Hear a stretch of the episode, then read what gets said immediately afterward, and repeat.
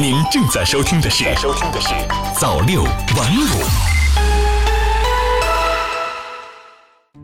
朋友你好，今天是二零二零年一月十六号，星期四，欢迎收听早六晚五晚间新闻。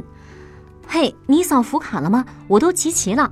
今早醒来，一开手机就收到朋友发来的语音，提醒我去扫福。于是呢，我赶紧打开支付宝，发现在我一个福字都没有的情况下，竟然已经有三千五百多万人已经集齐了。活动才刚刚开始四天，大家这都是什么样的魔鬼效率啊？看了一下规则，今年的集福玩法没有太大的变动，依然保留了大家喜闻乐见的经典玩法，比如说 AR 扫福、森林浇水和庄园喂小鸡。福卡呢也还是爱国、富强、和谐、友善、敬业那五张，只不过呢在这个基础上新增了全家福和福满全球，也算是增添了一些新意。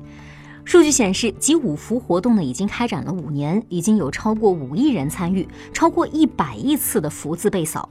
当初的小游戏，如今呢已经发展成为一种新的年俗。尽管每年呢都有人立下豪言壮志，说明年我一定不玩了，但是呢等到第二年，这群人啊依然会兴致勃勃地参与其中。于是呢有人就问了：集福到最后其实呢也分不了多少钱，那为什么每年大家都乐此不疲呢？有网友就说了，反正大过年的，闲着也是闲着，本来手机就不离手，顺手扫一扫呗。还有的网友说，现在禁止放炮了，变成电子过年了，一家人坐在一起聊聊天儿，集五福，这种互动的感觉其实也挺赞的。其实网友们也说出了很多人的心声，如今不少人感慨年味儿是越来越淡了，所以集五福集的早就不是红包了，而是全家人的情感纽带，也是对家的美好生活向往。现在很多在城市里的人都是过快节奏的生活，繁忙的工作可能使自己一年到头都没有和亲朋好友联系几次，而难得的春节假期，如果突然要表现得很亲密，这多少呢会显得有些生硬。但是如果通过集五福这样的一些小游戏作为联系的开端与纽带，多少呢能避免一些尴尬。比如说，今年全新的全家福卡，通过年轻人帮爸妈集福，和家人一起来扫福，互相粘福，带动年长者一起参与到活动中来，增加亲人之间的互动，唤起大家对家和团圆更深的情感。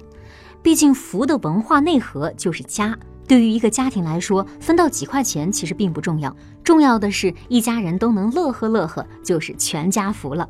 而今年呢，不仅是小家在集福传福，央企大家庭也会加入送福行列，上天下海为大家诠释别样的全家福。中国航天计划发射富强福号火箭，寓意福气冲天。蛟龙号、雪龙号及南极长城站的科考人员也将通过贴福、扫福、集福来庆祝中国年。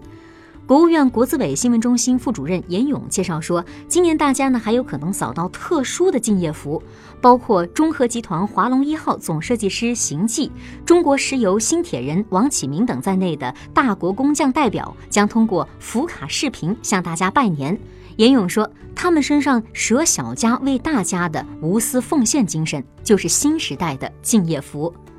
回顾过去的五年，新春集五福这个全民参与的活动，彰显的不仅是过年方式的变化，更是传统文化的传承。春节贴春联、贴福字是传统风俗，而集五福将这种带有美好寓意的风俗变得更加符合当下人们的生活及沟通方式，这何尝不是一项更有意思的新年俗呢？五福到了就是年，怎么样？你的五福集齐了吗？好的，以上就是今天早六晚五晚间新闻的全部内容了。感谢您的收听，咱们明天再见。早六晚五，新华媒体创意工厂诚意出品。